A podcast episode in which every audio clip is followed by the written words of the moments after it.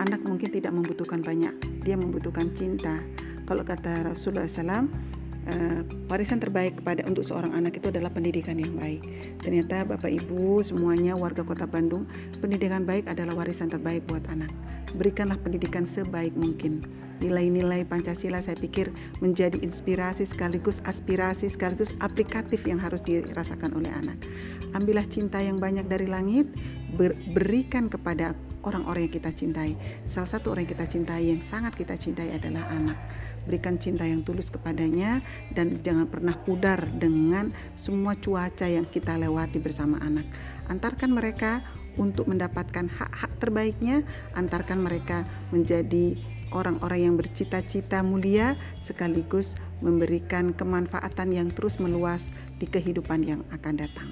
Dengan cinta, kita bisa merubah suasana lebih bahagia dan sejahtera.